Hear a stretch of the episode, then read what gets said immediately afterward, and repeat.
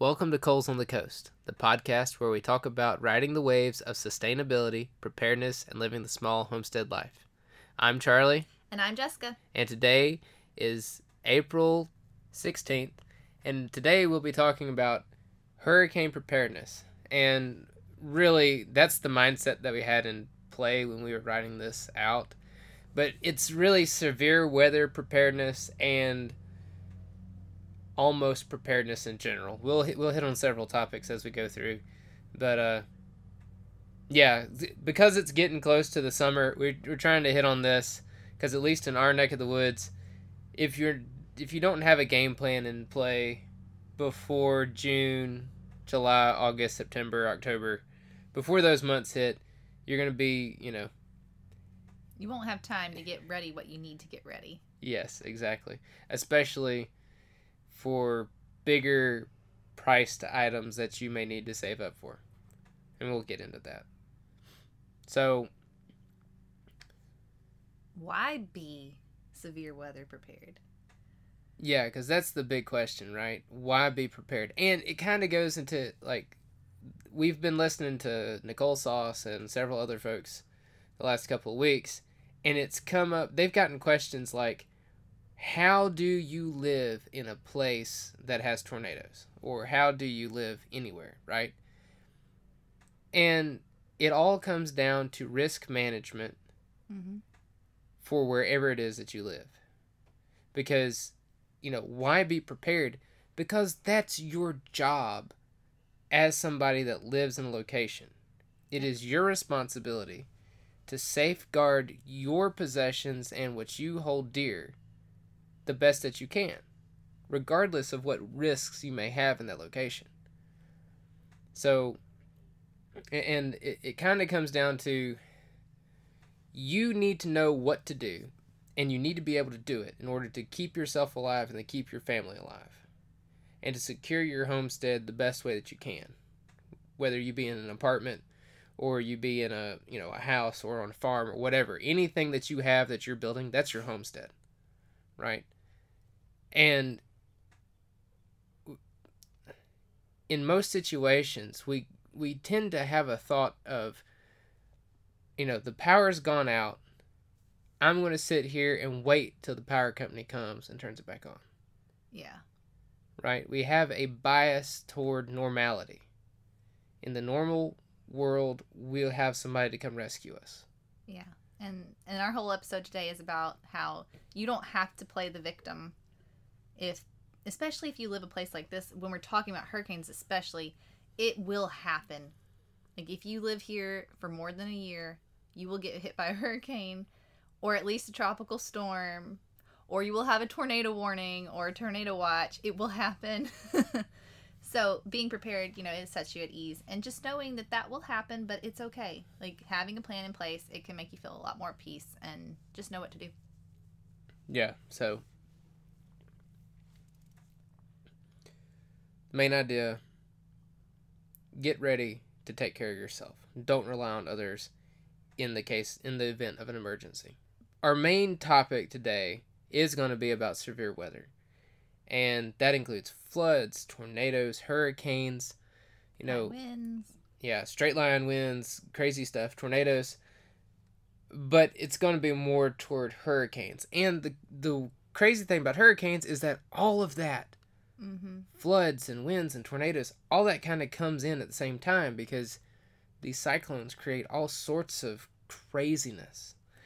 And I mean, go ahead. sorry. One thing that I didn't necessarily put in here, or that we aren't gonna talk directly towards, is going to be earthquakes. That's not something that we deal with here, but I think a lot of this probably would be along the same thought. I don't think. there'd be a yeah, whole some lot of it will be. It, not entirely, Yeah. but we'll, we'll point some stuff out when we get there. Um, but first, we'll talk about floods. So, in areas where you're prone to flooding, one, you're already required to have flood insurance, cause so at least your house and whatnot is insured to some degree. I'm not 100% sure on how well that insures because we thankfully don't have to have flood insurance right this minute. But you know, you want to make sure that you can secure your house and prevent water intrusion as best as you can. And even in a hurricane, like at our house, when we get side, you know, side blowing winds, it's Mhm. going to drive that rain through and under the threshold of the door. So, you know, we don't necessarily have to have sandbags, but you can put sandbags in front of your door and around the bottom to keep it from kind of keep water from ingressing. You can put towels on the inside to kind of absorb any residual, Mhm. maybe even on your your window frames or your um, window seats, right? Because sometimes the windows you get a nice downpour at like a freaking 45 degree angle and it drips right down between the seal where your window slides up. Um,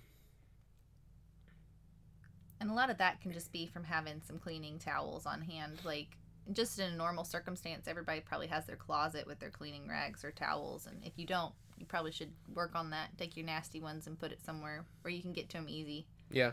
Just because, you know, first rain, you can kind of see those kind of things happen. and like for people that are really in a flood prone area, you want to make sure that your really important documents like your birth certificates and social security cards and all the things you're not supposed to carry with you are in waterproof containers and that they're secured some way that way they don't get washed out if Mhm. for some reason your house does flood and the water goes up two or three feet inside your house Yeah. And people too can look up where the flood advisories are in their areas. I know we did that before we bought our house. So if you're in the process of trying to figure out a place to live, that's a good thing to do. Is how how do we find that again?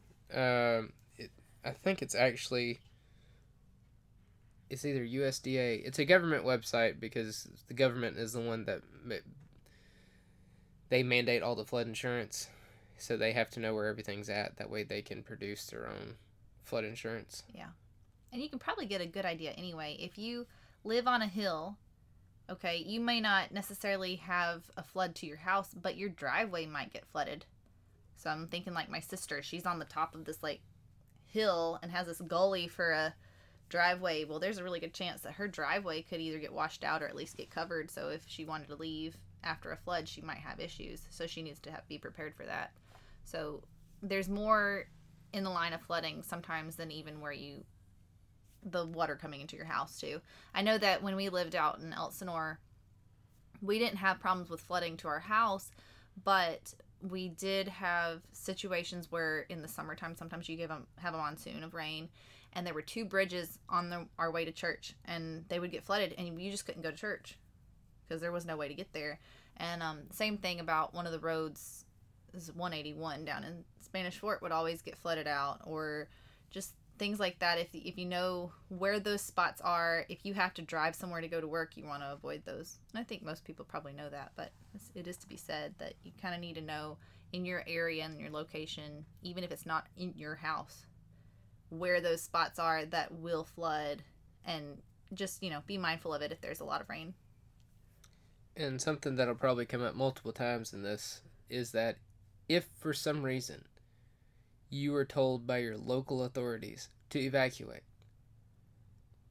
take that into extreme consideration.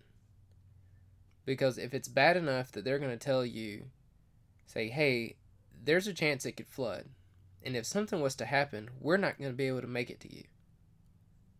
You've got to take that into consideration. If your house was to fill full of water, would you be able to survive? or everything around you Or yeah, you know, if everything if was to get a boat and everything is an ocean around you are you going to be able to do well for a week I mean, let's look at Katrina, right? Uh, That was the biggest failure of government to act in an accordingly way that we've ever seen, right? They failed to notify people that they needed to get out because they didn't take the hurricane seriously enough, quick enough. And you had people standing on their roofs, and I don't know how these houses didn't wash away yeah i don't know because water was all the way up to where the roof met the walls yeah and you had these pretty crazy. people standing on top of their roof you know yelling for help and there's nobody there to help them you know most people left in with any sense already left And it's not that these people that were there didn't have sense, it's that they couldn't leave. Yeah, at that point it was too late. That's why we said, don't play the victim. know Right. what you need to do. Um, so that's probably about it. I mean, it, it probably would be handy if you know there's a lot of water around you or can be near you if there's a lot of stuff. You might want to have some type of float device or boat, but I mean, you know your location. Not everybody can have a boat Yeah, or a floating device. yeah, that's kind of Know how to swim. yeah. That's a life skill that you should probably know anyway. But really, when it comes down to it, swimming in flood water, that's a whole different thing because there's currents and it can snatch you underneath and you could just I think that's another point though that community is a big thing. Knowing who is around you and who can help you if you were to need it to. Yeah. And who you could help if you needed to. That's Yep. important. Anyway, we can get off that. So winds and tornadoes, Charlie. All right, so yeah. Let's see. How could we? How, so in South Alabama, and other podcasters will talk about this as well. It seemed it seems that the location of like Tornado Alley is kind of shifting toward the east some. So, it's become more prevalent that we're having to deal with tornadoes and high winds and stuff like that. And sometimes you can plan for it, right? Sometimes you can't. So that this is really multifaceted kind of thing. If you live in an area where you have high winds, or you can have the possibility of tornadoes or straight line winds or anything like that, you know, you want to make sure that you've got all of your like small structures in your yard secured to the ground real good with hur- what we call hurricane straps Yeah. and that your yard is relatively clean or at least you know things put away you don't want random stuff you don't want a trampoline in the middle of your yard to take off and fly across the yard to the neighbor's house and land on their roof Yeah. That's already happened the last couple weeks. This is all fresh in our mind because we just had a really a, a pop-up storm yesterday that people had cleaned up from a few days prior. The pop-up storm happened then and we had piles of trash on the road and then after we had these straight line winds, it would like It blew spread all it all out out everywhere. so I guess it's I don't know. Like part of me is like you should clean up your stuff right away, but I guess the other part is yeah that doesn't happen all the time. if you've got larger trees with limbs that you're afraid are going to trim your trees so that you don't have large limbs falling out we've got a large limb falling that's fallen out of our oak tree but it's it's way up in the air Yeah. and you know it's not something that you can easily trim but if you've got something that's relatively low to the ground Yeah. that you can kind of trim off and make it where it's not going to be an, a hazard to you go ahead and cut it get it out of the way so that way you don't have to worry about it yeah. Before a storm comes. um, you know, and you want to make sure that you have a safe place in your house because they talk about when there's a tornado warning, you want to get to an interior room. And the bad thing is, these modern houses don't tend to have interior rooms. Everything tends to be, you know, on the outside. Of, I'm trying to think of the, the floor plan of our house, right? every room that we have has an exterior wall except the hallway closet. Yeah. But it's not big enough to hold anybody. Yeah. Unless you were to take everything out of it, not use it as a storage room, and then pack everybody in like sardines. right? So you have to kind of plan as to where you're going to be or where you're going to go when you have a high wind event. And that may be the hallway. That may be the best place that you've got. Or maybe you've got one of these houses that's got a nice large closet or nice large bedroom in the middle of the house. Right? Because you don't want to be on the exterior in case. I mean, if your roof gets snatched off, there's not a whole lot you can do.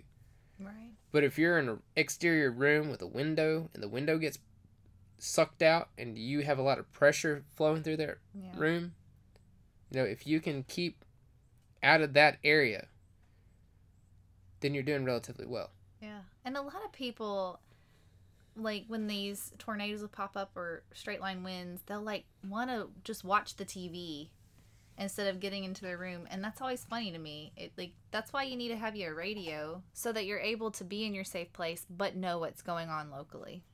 So it's funny that you mentioned that because the other day I saw a reel on Facebook where this this kid goes up to his dad and says, "Dad, tell everybody how Buffy the Vampire Slayer saved our lives." and he said, "Well, it's like it was like the the series finale of Buffy the Vampire Slayer, and the weather was bad outside, and a severe, like a hurt, a tornado warning came on, right?" Mm-hmm. and your mom and you and your sister and your brother everybody went and got in the storm shelter and i said screw it i'm sitting here i'm watching this show i've been invested in it i'm not going to miss it and a couple hours later the show was over he got up he goes well where the heck is everybody at so he went outside to check because they all went outside to the storm cellar uh-huh. and it turns out the big oak tree in the yard had fallen Oh my god. and trapped everybody in that storm cellar. And had he not stayed inside the house to watch Buffy the Vampire Slayer, oh gosh. they all would have been trapped. Well, you need a communication device while you're down there too. That's true. But that also goes to say if you have a storm cellar and it's in the ground, don't have trees and stuff around it that could fall and trap you. That's a good point. You know, don't don't create an entrapment type situation with anything that you're doing to keep you safe. Yeah. Oh man, that's a good point. Because especially like the hallway closet, right? If we went and got in the hallway closet and the house was to collapse, we'd be stuck in it, Yeah. right? Oh man, that's true. You don't want to create an entrapment situation, Yeah. especially if I guess that's part of your plan too, because perhaps you should let someone locally, somewhere close by to you, know what your plan is, like where you would be going, someone you can trust. You know. Well, that's why you share that with your whole family, even your extended family. You say, "This is what we plan to do if something was to happen," and, and that's why you plan ahead. That's why, like um, Jack Spirko and everybody that kind of is in that group, right? The extended family of the Survival Podcast, whether you're living free in Tennessee or the Toolman Tim group, it's always taught that you have a binder or a folder or something that's got a plan as to where you're going to go if something happens, the backup plan if the first plan doesn't work, Mhm. and the backup plan of that one. So you've got A, B, and C in the folder. So if something was to happen and you weren't at your house, they could go and look at these three locations to find you, yeah. Right? Mm-hmm.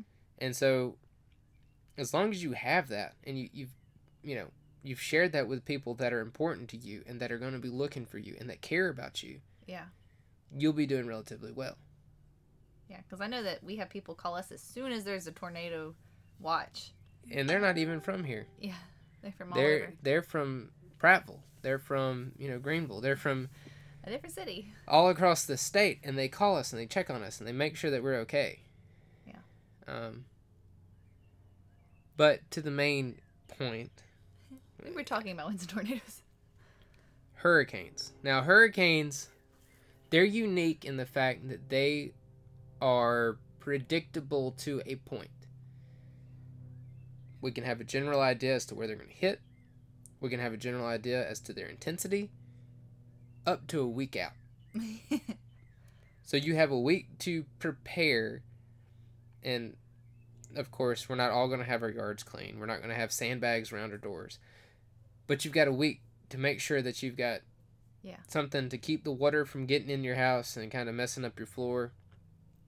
You've got something that you can tie your trampoline down with that, you know, your yard's relatively clean. You know, you can still find a place in your house. You can still kind of build a plan, right? But to do a full taking care of it within a week isn't really possible. Especially with work.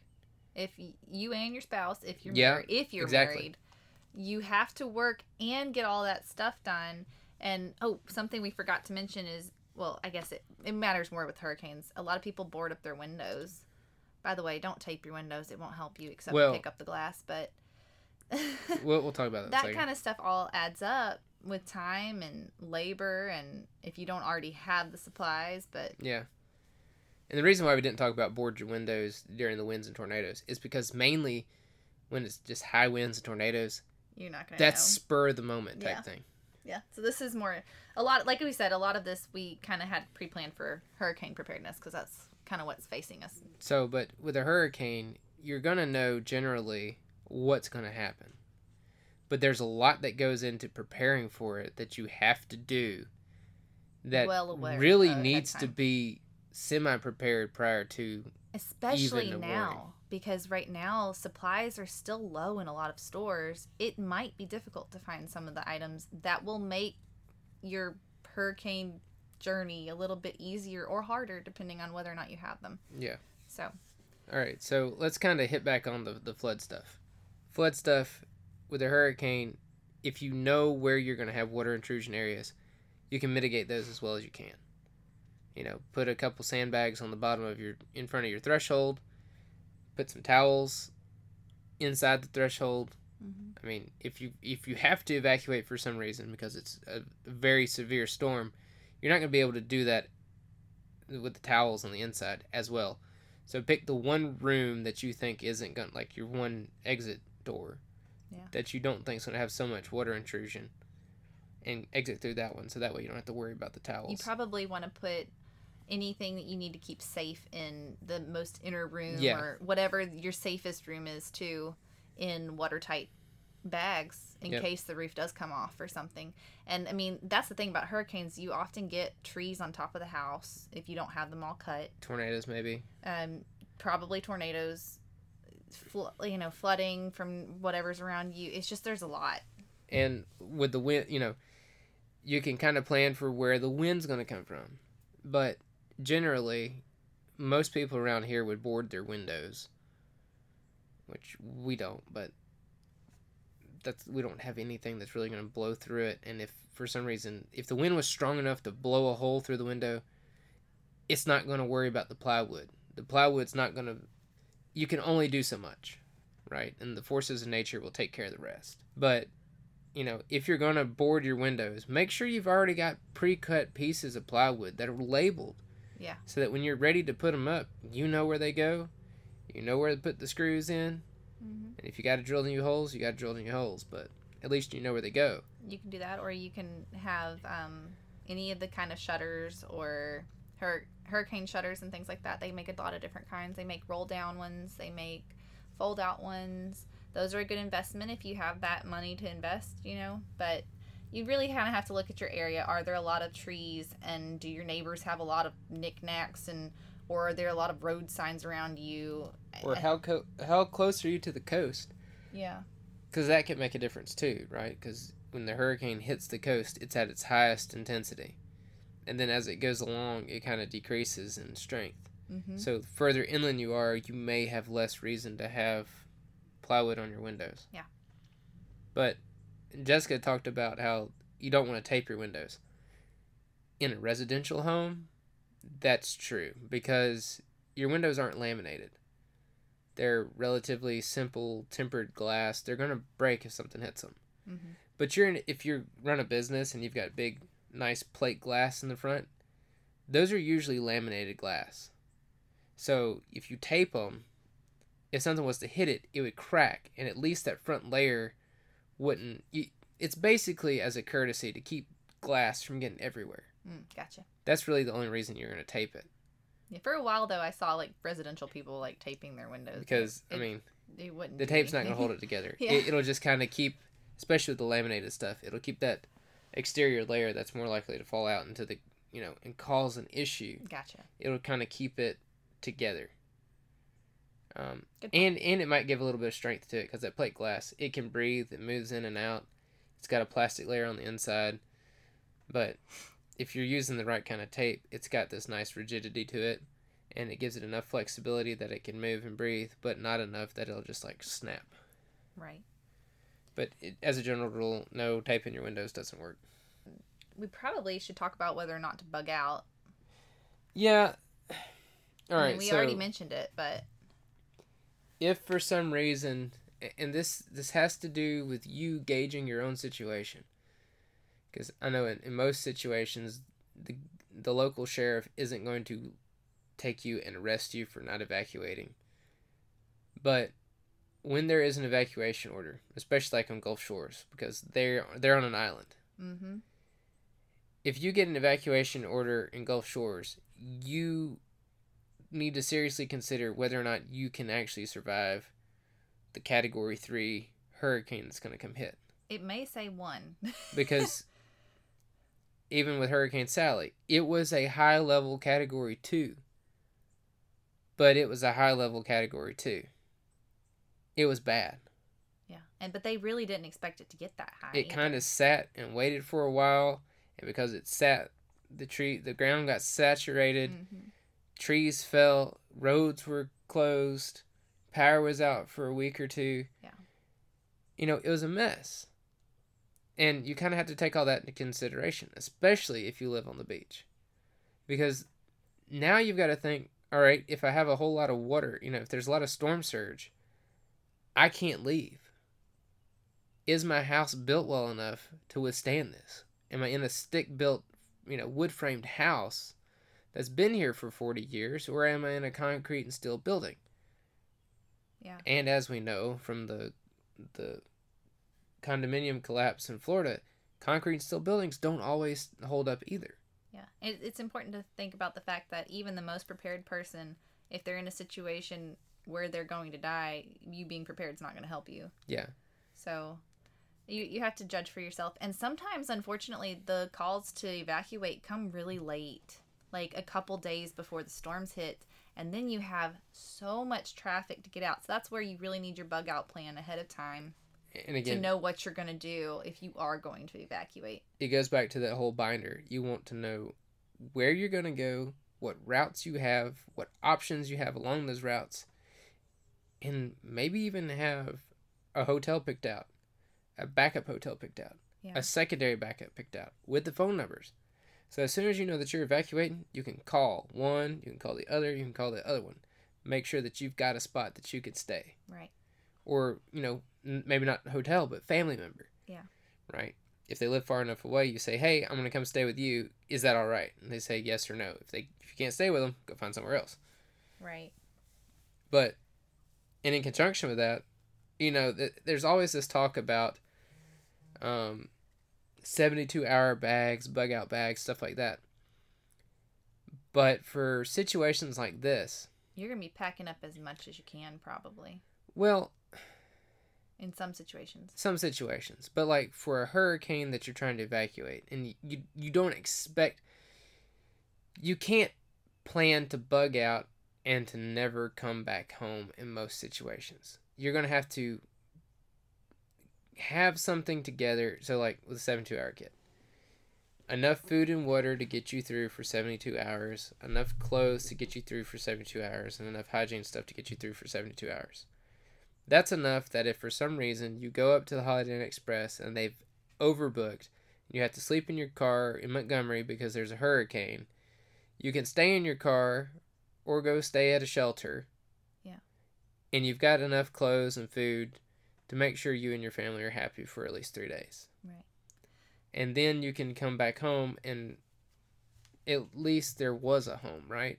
You've still got Yeah. mitigation you know you got insurance and you got stuff like that already in play so i mean it's not like you're leaving the your house forever but i mean at the beginning of the year it's a good idea go ahead and get three sets of clothes ready for you and your family. Put in a bag and at least have that and a couple spare toothbrushes and a you know a thing of toothpaste ready to go if for some reason you got to leave. That way you don't have to spend two or three days hmm or at least you know four or five hours makes a difference especially when you're traveling. Oh yeah. you know and if you're not having to dig through and find clothes and do all that You can do it a lot quicker. You can do it, or you could even send, you know, part of your family while you're at work or whatnot. Yeah. Because you have to finish out your day. But it, it's also important to know that sometimes you might not have to bug out of your entire location. Like, you might not have to leave the city, but you need to get to a safer place. Like, if you live in a trailer, a mobile home, we did for a while, we would leave that every time we had a severe weather event, whether it was a hurricane, tropical storm. Um, even straight line. If we if we got enough early warning for a severe thunderstorm, we'd get out. I mean, we were only going across the yard to um, our grandmother's house, but still, we would get out and go across the street. And that and that was the same for me up in Greenville with my family. My granny lived down in the woods behind us. We would get in the car and drive down the driveway Yeah. and go to her house. That way we at least weren't in this little, you know, this mobile home that was liable more liable to blow away right. if something was to happen. So it might be a smaller smaller move for you for bugging out, but it is important to have a plan and to let your children know about what that plan is going to be. It's really important. Yeah, because you, you, especially in a high stress situation like that, you're already going to be stressed, and your kids will pick up on that Yeah. to a high degree, and it will stress them out to no end. So as long as if they know what you're doing, and they know it's to protect them, and they know they have a general idea as to hey, we're going to grandma's house, or hey, we're going to go spend the night in a hotel. Sometimes that's more exciting Yeah. than the threat of anything. I And they- know there have been times that I've I always loved hurricanes as a kid. I was the weirdo that love the hurricanes. I thought it was an adventure. So I know it was good for me, but we always had a plan. I always knew what was going to happen. All right, so if you're going to stay home, there's uh, a few things that you might want to take into account. One, you've got to go ahead and think about how if a hurricane hits, most likely your power is going to go out. And when your power goes out, there's the chance that the water is not going to run. Especially if you have pump. You Yep, if you're running off of a pump. And that's a good chance that you're not going to have anything to cook with, especially if you have electric, you know, electric stove. Mhm. Um, there's a good chance that you're not going to have, you know, that your perishable items in your freezers are going to go bad. You got to plan for every single one of those things. And let's see, where, where can we start? Let's talk about power. So that goes back to the blackout kit episode. You want to make sure that you've got a plan for a blackout scenario. So you've got flashlights, you've got batteries, you've either got an inverter for your car to run and charge things, to run a couple lights in your house, or you've got a generator that you can either plug into or plug into your house, you know, Yeah. use an extension cord or plug the thing into your house directly. Not by backfeeding, that's illegal in Alabama. That's legal anywhere. Don't don't do that. Right? G- do it correctly. Get you a, an interlock switch, get you a GenerLink, get you something that you can actually safely plug your generator into your house. But then once you've done that, you've got maybe you have an electric powered pump. You've got a generator. Will it run the pump? Yeah. That's something you got to check and make sure. You know, you've got to know the limits of what it is that you've got. That way you can best use your power. Um, You also want to build your skills. So going back to cooking, if you don't have a gas stove, even if you do have a gas stove, you may need an alternate source to cook with. You know, having a camp stove handy might be nice. I know that we enjoyed that the last time we had Sally. Charlie just went on the back porch and just cooked up some eggs with a regular frying skillet. But if you have one of those big propane, what is it called? The jet things? yeah, a, a jet burner for like frying fish and whatnot. you you can could- use that. You can use it. Just turn your regulator down so it's not burning a hole in the Yeah. bottom of your pan. I know we did we did that with a cast iron skillet. I don't know if you're supposed to, but we did. After Ivan, we cooked I don't know, freezer stew for the neighborhood with with a big old pot. But you can and get a little creative. You had say you had a um, casserole in the freezer and you know it's going to go bad or you just don't want it to stay in there, right? You need something fast to cook. Stick it in a pot. If it's something like pasta, you can stick it in a pot with a little extra broth or something like that. Cook it up on in a pot rather than, you know, in the oven or you can I mean, some people go so far as to create solar ovens too, but you can use the grill like an oven too. It's not the best thing, but you can do it. You can put it in a tin foil or put it in your pan and just keep the flame down pretty low and slow cook it. It'll work. You know, and I think it's a really good idea to practice having power outages by camping, whether it's just in your backyard or have one night every once in a while where you just practice not cooking in your kitchen. Or here's an idea.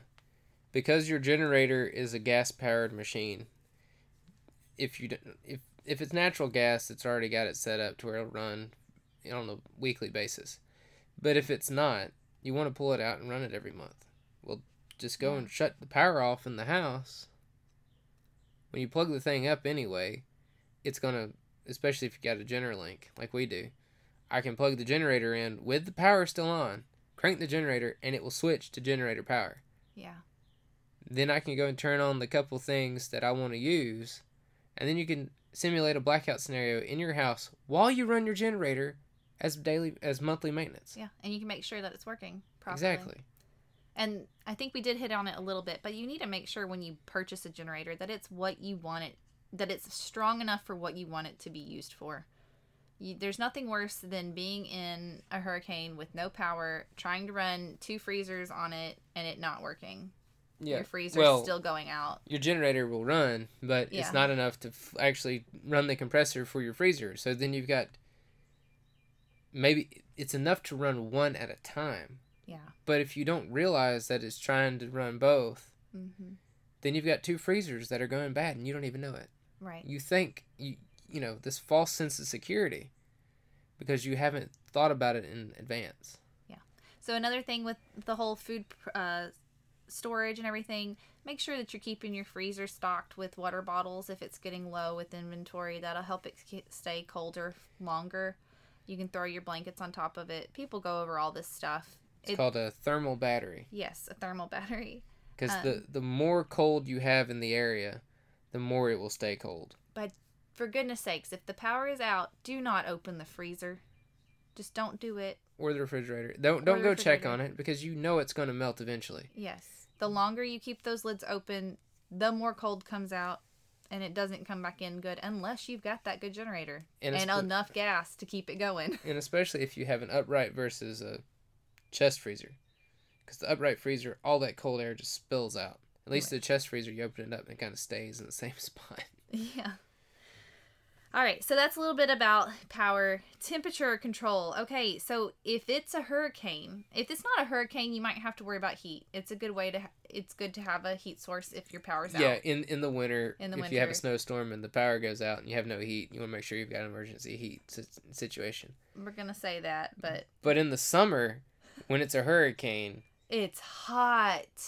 you know, I mean, you can live without, you know, air conditioner, but if you have the means to buy a small air conditioning unit and to have it so that you can have one room in your house Mhm. that's at least comfortable, you can go in there for a few minutes a day and kind of chill out or run it at night because Yeah. I know for us, it's the nighttime thing because you're laying in your bed That's and so you're hard. you're sweating to death and you just kind of want to cool off a little bit Yeah. and during hurricane sally jessica was pregnant and it made a world of difference Oh, just to have an air con a small window unit with a generator running It was so oh my gosh, I loved we had a friend who brought it over for me and I just I cried. I was so happy cuz I was so hot.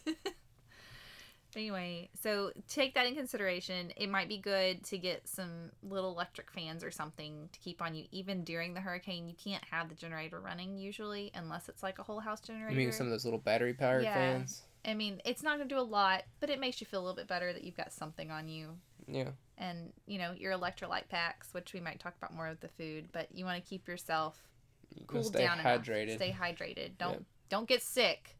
You don't want to have to leave. um. So hygiene. This is a thing. People talk about it a little bit. There's a lot of stuff that you need to make sure you have. and, right? and this may be even more important than food because you could go with food for a few days but if your hygiene's not well enough and for some reason you know hygiene can cause disease way more quickly than you can get sick from not Mhm. having food right. and so this is really important and that's why it's kind of before we even get to the food section everybody talks about food. but anyway, with hygiene, you need to make sure you have extra products of what is going to be good for you in these situations. You've got to think like somebody that goes camping that's a little bit more earth friendly is even a really good way to think about this. Do you have biodegradable soap? And you're probably going to say, Jessica, why does that matter? It does. I mean, you're going to be polluting your own soil, your own stuff. Just think about it. Just buy some camp suds or something that biodegrades better in your yard that's not full of fragrances. You're not going to want to smell all that extra yeah, you'll be stinky, but I promise the little bit be of stinky. You'll be clean because you washed it with some soap. yeah, but you don't you don't want to cover up other smells because that just adds to the sweat smell and it just oh doesn't work good. It might be good to have some apple cider vinegar. You can use that as like a hair rinse or to get the extra soap scum off. That especially if you have hard water like it is here.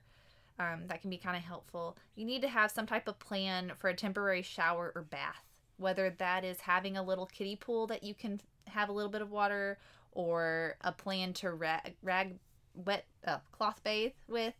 Um, some people even go so far as to have temporary showers they can do a bucket system or whatnot.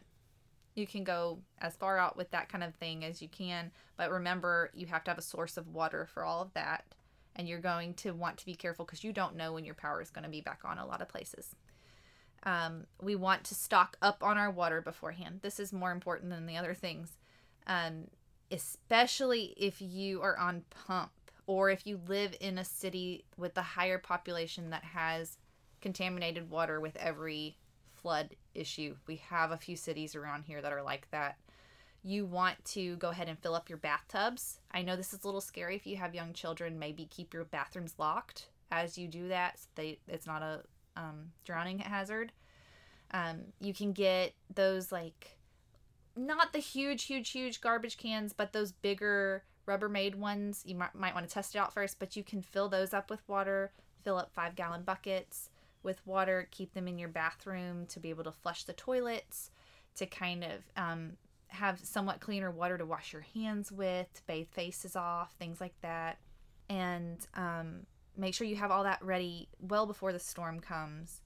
Make sure that you have so for toileting if it may be a good idea to go ahead and set up a compost composting toilet system. A, lot of people don't like that idea but if you're already interested in using that to have um, fertilizer and you want to start looking into that it might be a good reason to kind of go ahead and, and look into doing that um, knowing how to compost your own you know waste isn't a bad thing and it could probably come in handy because then you if you especially if you have an outbuilding and you have a composting toilet then you're able to just use that if you don't have city water. But again sometimes city water fails too so it's never bad to have a backup Well, not necessarily city water, but city sewage.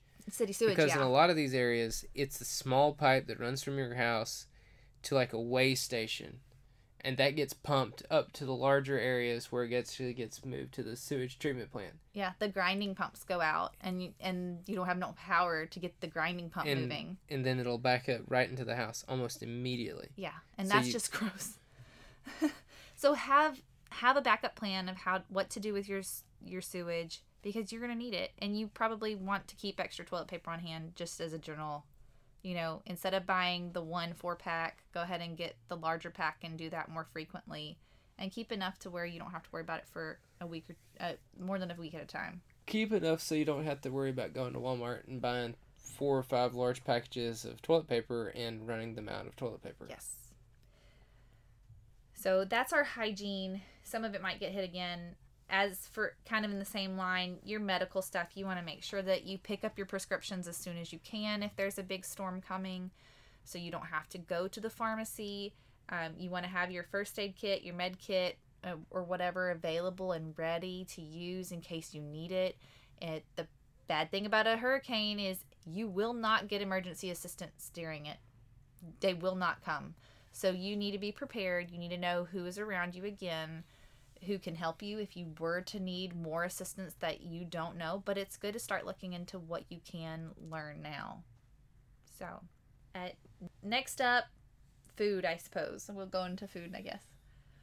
Uh, so you want to continually keep stocked canned goods, dry goods, things like that. But I would caution anybody that's stocking up food don't just go out and get a bunch of random canned goods. You know, make sure it's going to be something you use. You want to rotate it out.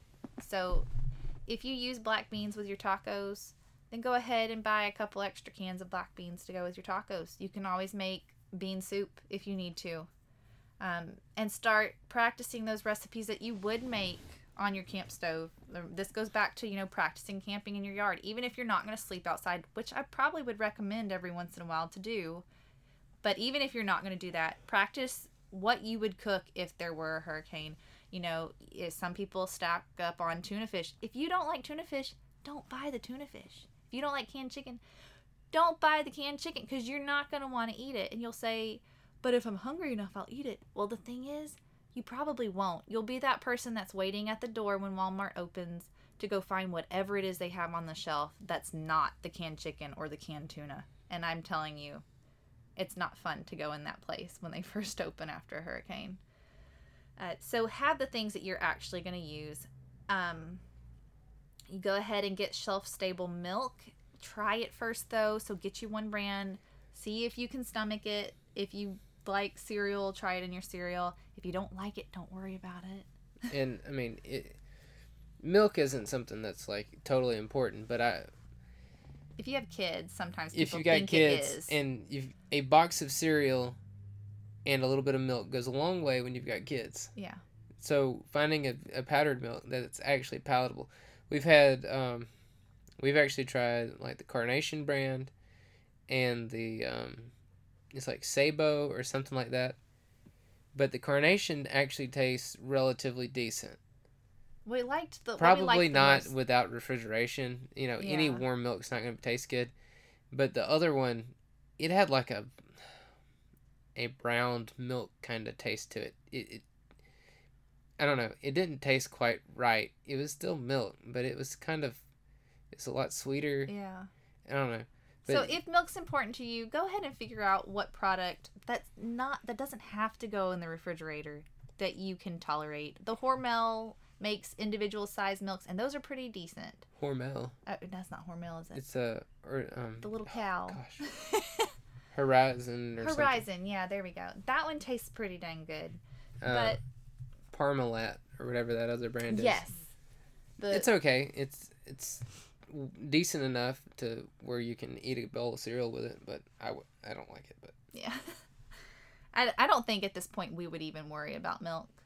No, I mean, we're raw milk drinkers anyway. We would just drink our raw milk as fast as we could and just be without until we could get another milk delivery or go out to the farm and get some fresh milk. Yeah, Um, coffee, if you're a coffee drinker, you want to make sure you have some coffee on hand. If you like instant coffee, then keep some instant coffee around. If you can tolerate it and you know you'll drink it, you can keep that with you. But other don't do anything you're not going to drink.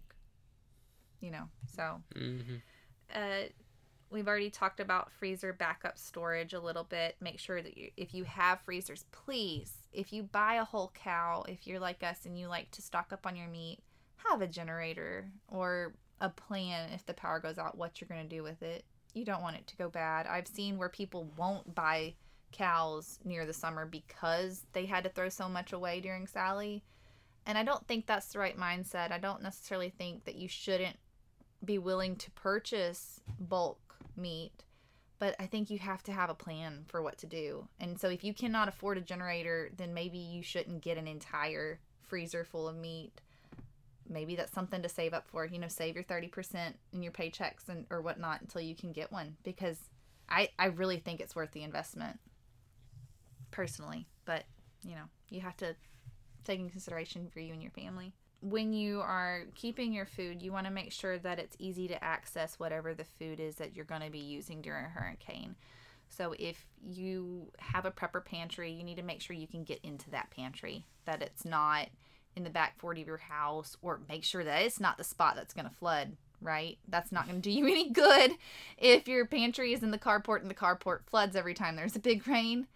Um, make sure that, you know, your food's actually going to be safe where you're keeping it make sure oh i i, I kind of mentioned this once but real if you're here and you are prepping for hurricanes you need a good salt we like redmond real salt we feel like they have a lot of minerals and that it's a good salt find you an electrolyte mix or use really good salt and know how to make your own electrolyte drink because you want to stay hydrated.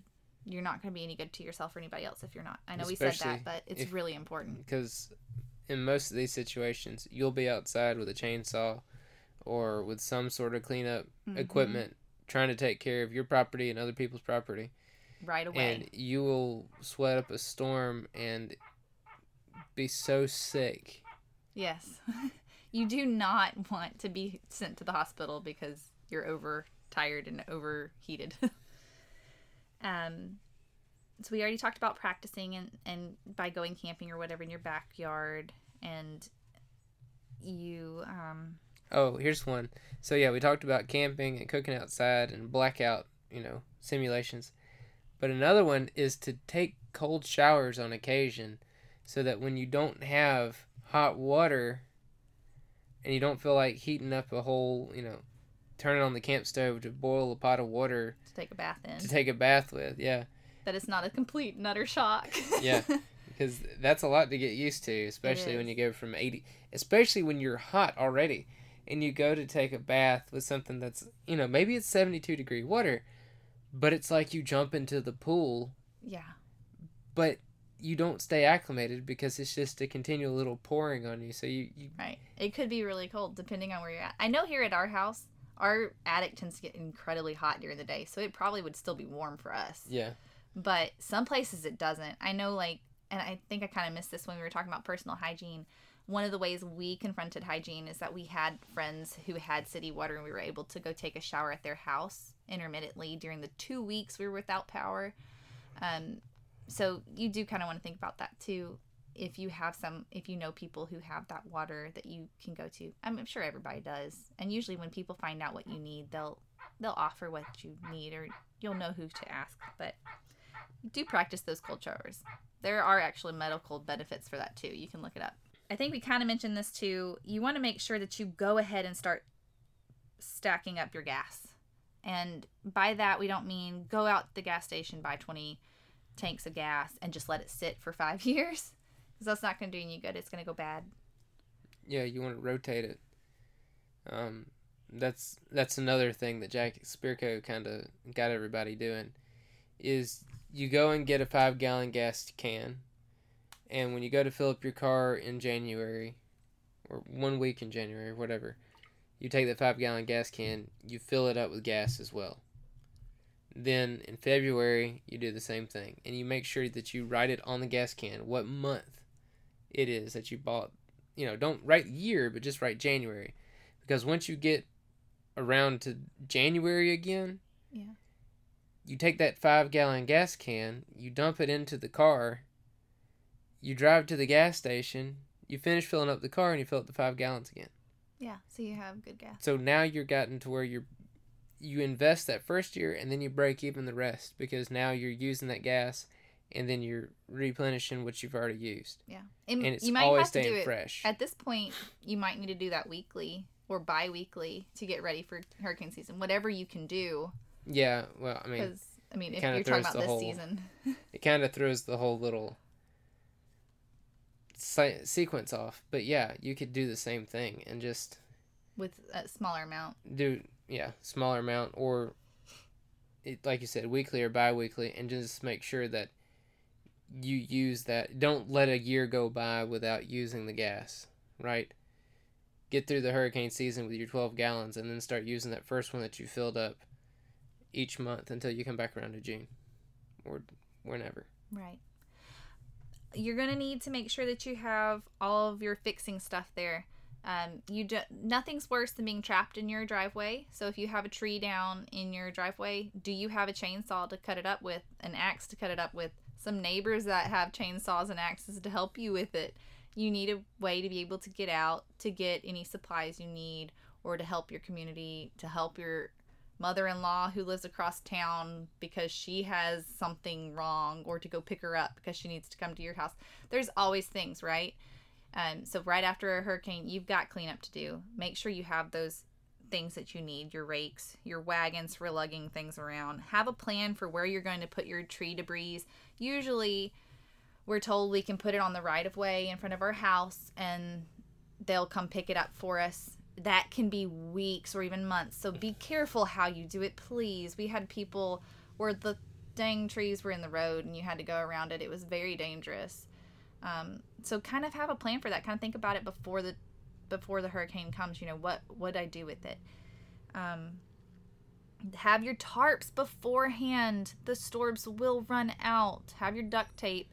Have your let's see what else do you need after you know anything that you bungee might cord, whatever you need to bungee hold. it. cords yes Right, because if you lose a few shingles and you've got a leaking roof, you want to make sure that you've got a tarp and something to hold that on to the house.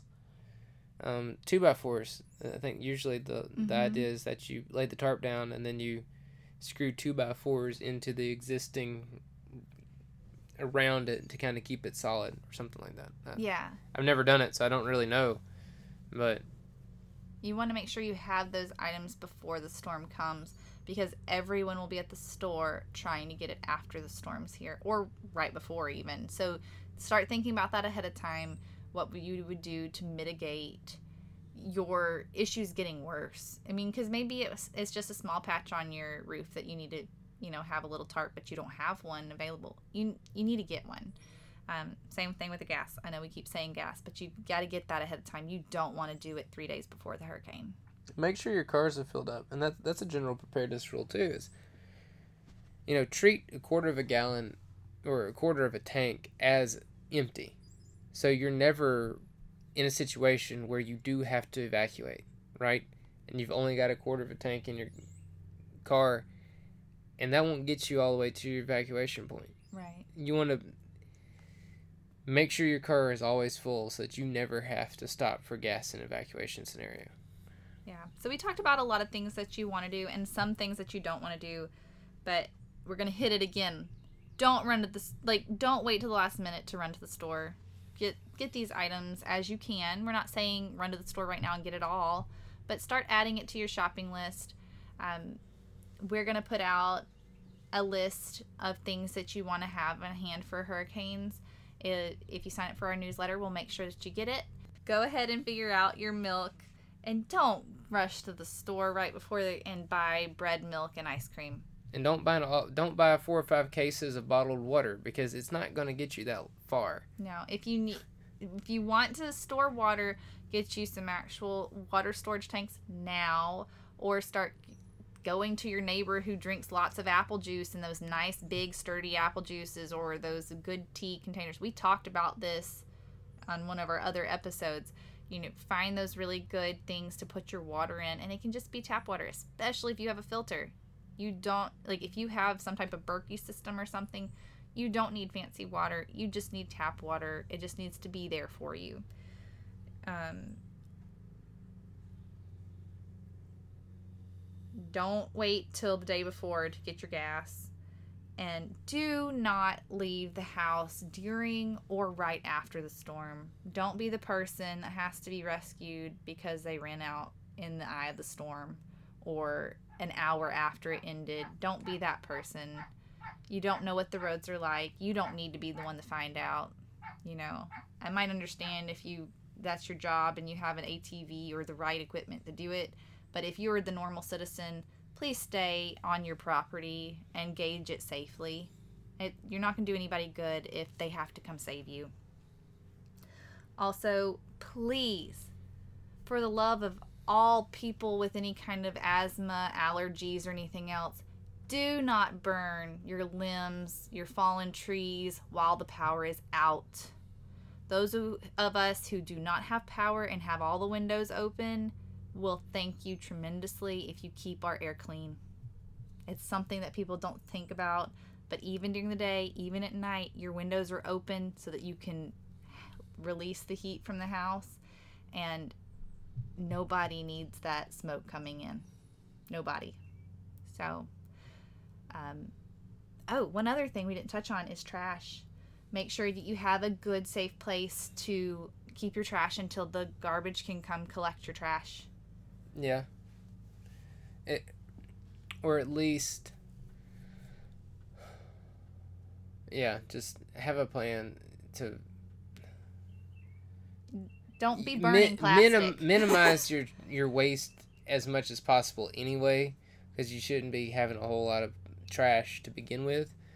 But then, be responsible as to where you put it and don't burn it. Yeah. Yeah. Like if you choose to do plastic or paper plates during this time, which wouldn't necessarily be my first choice, but if you're going to do that, you need to have a plan with how to keep up with that much waste in a way that's not going to fly across the yard or be burnt and smell up the whole neighborhood. So, just things to keep in mind. Um, be helpful to your neighbor, but first and foremost, keep you and your family safe. Yep. I guess that's it. I think so. Unless we forgot something. Oh no, there was a lot that we took. Oh, we did. Entertainment. Oh, so yeah. another thing. One last bit of information is if you've got kid, well, for anybody, if you're going to be in the dark without any TV, without any radio, you're going to conserve your phones. Make sure you've got something to do. You know, make sure you've got a couple books, uh, or at least something that you feel like reading. Um, maybe a deck of cards, especially if you have to bug out. Right? So, you know, maybe have an emergency game kit in your bug out bag so you've got something that you can do and have a little bit of fun and kind of lighten the mood, especially if you've got kids. mm-hmm. Because, I mean, like we said, s- kids pick up on stress and they get stressed out way worse than you do, and you don't even realize it. Yeah. So, anything that you can do to kind of alleviate that stress and kind of make the experience a little bit more fun, Yeah. you know. But I think that's it, though. That, that was like the only thing that we forgot to even mention. So, Remember how you can support us? You can always call Char- Charlie Small Engines. They'll do work on your generators and get them up and running for the hurricane season. or your chainsaws, or any other small engine items that need to be repaired will come to you. We'll pick them up and bring them back if it's a smaller equipment, or we'll repair it on site if it's something large that we can't um, carry. We'll also be uploading a lot of our hurricane preparedness information to our subscribe SubscribeStar. Remember, if you support us through subscribe, so it all comes to us. I can't talk today, apparently. SubscribeStar. So it, and right now it's set to five dollars a month, and that gets you access to anything we put on there. Right now there's not a whole lot, but eventually we're gonna have a lot more stuff on there because we're gonna have to start paying for our podcast hosting, and so we we we need to create a revenue stream in this so that we're not wasting money on the podcast that we're doing. Can't be a net loss. We got to have something to break even or have a gain. Yeah. Um, also, remember you can always call me, Jessica Cole, for your violin, piano, cello, or viola lessons, especially if you're in the Foley Fairhope area. You can find my you can contact me through the website or find me on Facebook, Jessica Lauren Cole. Um, yeah. Did we hit it all? I think so. So, anyway, until next time, have a great week.